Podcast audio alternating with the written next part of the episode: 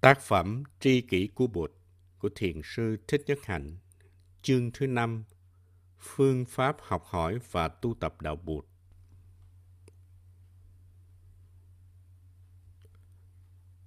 Trong đạo Bụt, chư tổ đã truyền lại cho chúng ta phương pháp học hỏi và tu tập để trở thành tri kỷ có thể hiểu được Bụt. Phương pháp bốn tiêu chuẩn Tứ tất đàn Tứ tất đàn là bốn tiêu chuẩn về sự thật. Trong khi đọc kinh, chúng ta thấy những điều dạy trong kinh nhiều khi có vẻ chống đối nhau. Chúng ta hoang mang không biết cái nào là đúng. Cũng là những điều Bụt nói. Nhưng tại sao có khi Bụt nói như thế này, có khi Bụt nói như thế kia?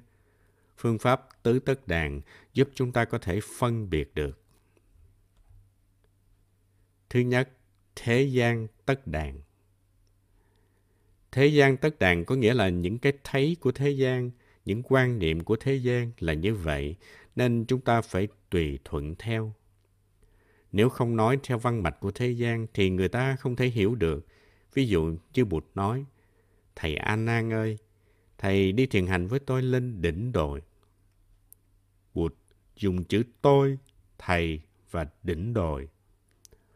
Tôi với Thầy là hai cái ngã và đỉnh đồi là một pháp. Như vậy là có hai cái ngã cùng đi tới một cái pháp. Trong đạo Bụt không chủ trương có ngã và pháp. Đứng về phương diện chân lý tuyệt đối thì không có ngã và không có pháp. Nhưng nếu không sử dụng ngôn từ của thế gian thì làm sao Bụt dạy cho người thế gian? Bụt nói như vậy, nhưng không có nghĩa là Bụt tin vào sự có mặt của một cái ngã riêng biệt hay một pháp riêng biệt. Thế gian nói trời cao, đất dày, thì chúng ta nói trời cao, đất dày. Thế gian nói có trên, có dưới, thì chúng ta nói có trên, có dưới. Chúng ta đang ngồi đây thì ta nói phía này là phía trên và phía kia là phía dưới. Nhưng những người ở bên kia bán cầu thì phía trên của ta là phía dưới của họ. Cách nói tùy thuận theo thế gian không có nghĩa là chúng ta nói trái chống lại với sự thật. Đó cũng là một loại sự thật, nhưng là sự thật tương đối. Thứ hai, các các vị nhân tất đàn. Các các vị nhân tất đàn có nghĩa là tùy vào căn cơ của người nghe mà ta nói pháp khác nhau. Đối với người này ta phải nói như vậy, nhưng đối với người khác ta phải nói cách khác. Có một người tới hỏi Bụt, anh đó đã tu tập rất nhiều năm rồi. Khi anh tịch thì Đức Thế Tôn nghĩ anh sẽ đi về đâu, về cõi trời nào? Bụt nói, có thể anh ta sẽ sinh lên tầng trời thứ 33 hay lên cõi trời đâu suốt. Nhưng khi có người khác tới hỏi cùng một câu hỏi như vậy thì Bụt lại trả lời, anh không đi đâu, về đâu hết. Anh không từ đâu tới mà cũng không đi về đâu. Có người hỏi tại sao Bụt lại trả lời khác nhau như vậy? Bụt nói rằng, tùy theo từng người, với người không còn chấp thì tôi trả lời thế này, với người còn chấp thì tôi trả lời thế kia. Nếu không thì người đó sẽ không có chỗ nào để bám víu. Trong đạo Bụt có niềm tin về nhân quả, nghiệp và quả báo. Ta gieo cái gì thì sẽ gặt cái đó. Nhưng trong đạo Bụt cũng có giáo lý về vô ngã. Nếu nói đến tạo nghiệp thì phải có người để gieo nghiệp và đến khi nghiệp quả chín thì phải có người để thọ nhận. Nhưng trong kinh cũng có nói là không có người gieo nghiệp và không có người nhận chịu quả báo. Như vậy dường như có sự mâu thuẫn là giáo lý vô ngã không đi đôi được với giáo lý nghiệp báo và nhân quả.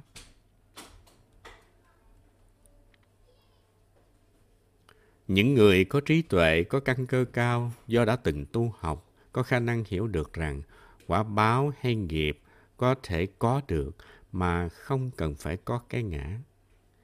Trong kinh có những đoạn rất hay.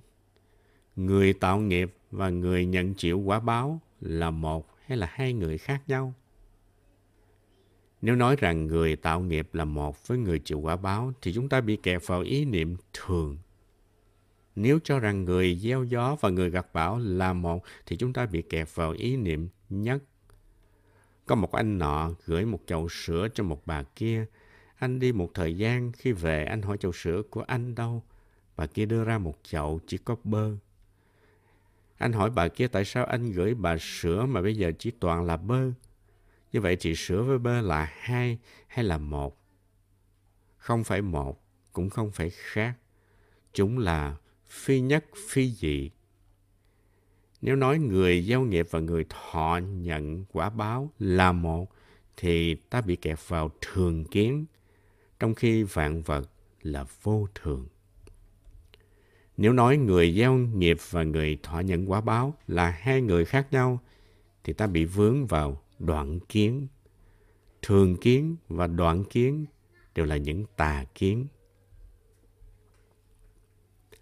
Giáo pháp của Bụt rất thâm sâu, nhưng đối với những người mới học thì ta phải nói có cây ngã, có người gieo và người gặt. Đối với những người khác thì ta có thể nói không có thường, cũng không có đoạn. Nói như vậy mới có thể tới gần với sự thật. Thứ ba, đối trị tất đàn. Đối trị có nghĩa là bệnh nào thì cho thuốc đó. Nếu người kia có tham, có vướng mắc đam mê, có buồn khổ và tuyệt vọng, thì thầy thuốc phải kê toa cho đúng. Nếu cho thuốc sai thì người đó có thể sẽ chết. Một lần Bụt nói về vô thường, vô ngã và khổ đau như thế nào mà nhiều thầy thấy cuộc đời chán quá và đi tự tử. Như vậy Bụt cũng đã có cơ hội để học hỏi. Là giáo thọ, ta cũng cần phải học hỏi mà đừng nghĩ rằng những điều ta nói là hoàn toàn đúng. Vì có thể ta chưa quán cơ được. Giáo pháp phải có tính cách khế cơ, tức là phải tùy thuộc vào căn cơ và khả năng của người nghe. Nhưng giáo pháp cũng phải khế lý, tức là phải có mùi vị của Phật Pháp.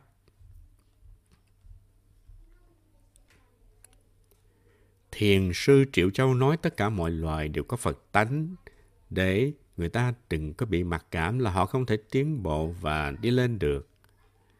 Ngày hôm sau có một người lên hỏi thiền sư, con chó có Phật tánh không? Theo nguyên tắc, nếu thiền sư nói giống như hôm qua thì con chó cũng có Phật tánh. Nhưng anh này lên hỏi chỉ để khoe là mình đã hiểu những điều thầy nói. Thiền sư Triệu Châu trả lời, không. Nếu thiền sư trả lời có thì anh này hí hửng đi về và cho là đã đủ. Thiền sư phải nói không để anh ta thất điên bác đảo và anh ta phải tìm hiểu thêm. Đó là tùy bệnh mà cho thuốc. Trong những buổi vấn đáp của chúng ta, thỉnh thoảng cũng có những người lên không phải để hỏi, mà chỉ để chứng tỏ là người đó đã hiểu thầy rất nhiều, đã hiểu giáo lý rất sâu sắc.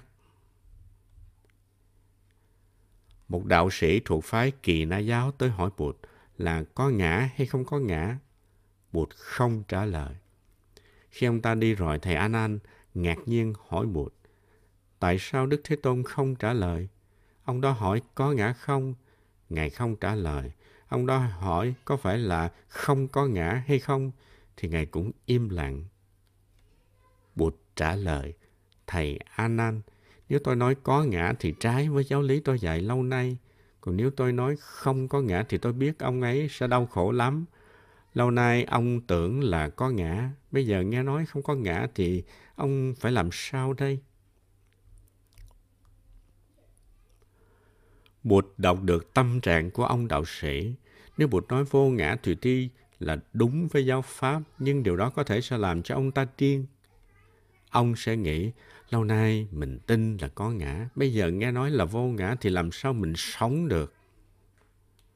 Những kinh này chứng tỏ Bụt đã sử dụng phương pháp đối trị tất đàn.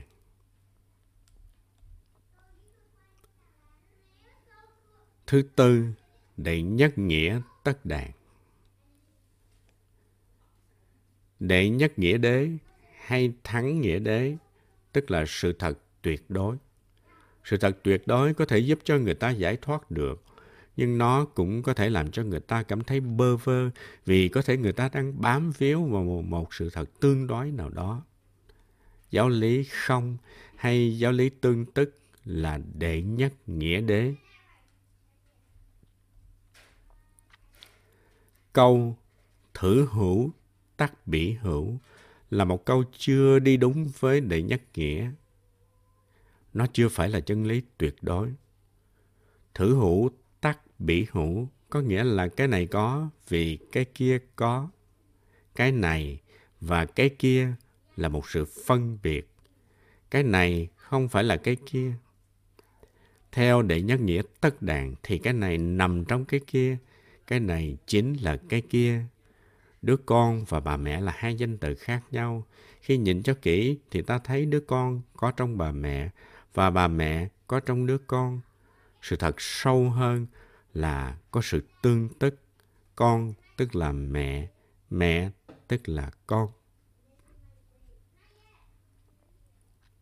Câu nói mẹ sinh ra con chưa phải là để nhất nghĩa tất đàn. Khi Tổng thống Obama nhận tin ông được tái đắc cử, ông gửi cho các bằng hữu và cử tri của ông một thông điệp rất ngắn. This happened because of you. Chuyện này xảy ra là nhờ nơi các bạn. Nhưng trong đệ nhất nghĩa tất đàn thì cái này và cái kia không phải là hai cái riêng biệt. Chúng ở trong nhau, chúng tương tức. Đó là chân lý tuyệt đối. Đây là bốn phương pháp đầu, gọi là bốn tiêu chuẩn về sự thật. Thế gian tất đàn, các các vị nhân tất đàn, đối trị tất đàn và đệ nhất nghĩa tất đàn.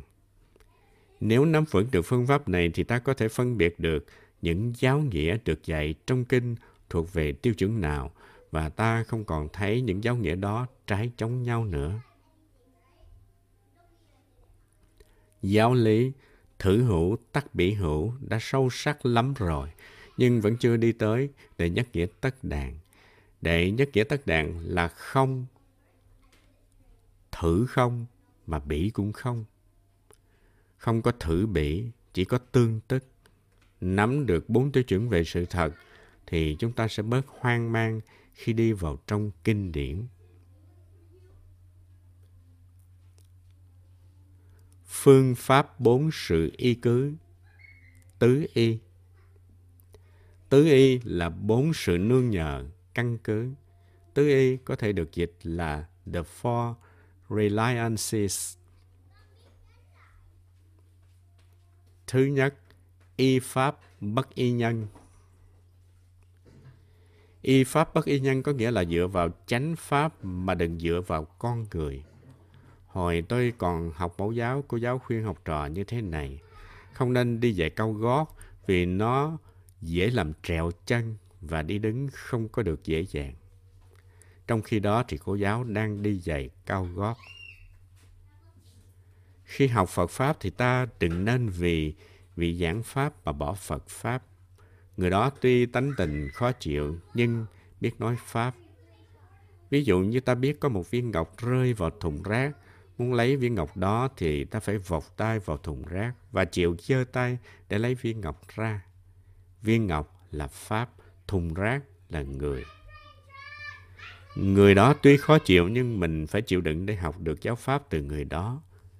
Ngày xưa có một thầy rất giỏi, thầy thuộc hết tất cả tam tạng kinh điển, nhưng thầy hơi khó chịu. Các thầy khác biết rằng nếu không chiều thầy này thì họ sẽ không có cơ hội ôn tụng và học hỏi giáo pháp. Cho nên họ rất chiều thầy ấy để thầy đọc ra tất cả các kinh điển cho các thầy khác chép hết xuống lá bối. Đừng vì một người chưa dễ thương mà mình bỏ giáo pháp.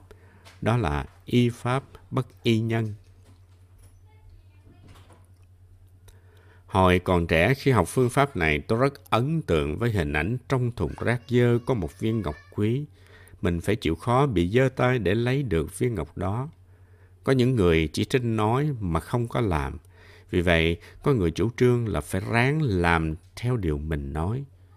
Như vậy thì Pháp mới đi đôi với người. Bên Trung Quốc có một triết gia tên là Vương Chương Minh, chủ trương tri hành hợp nhất, tức là cái biết và cái làm đi đôi với nhau.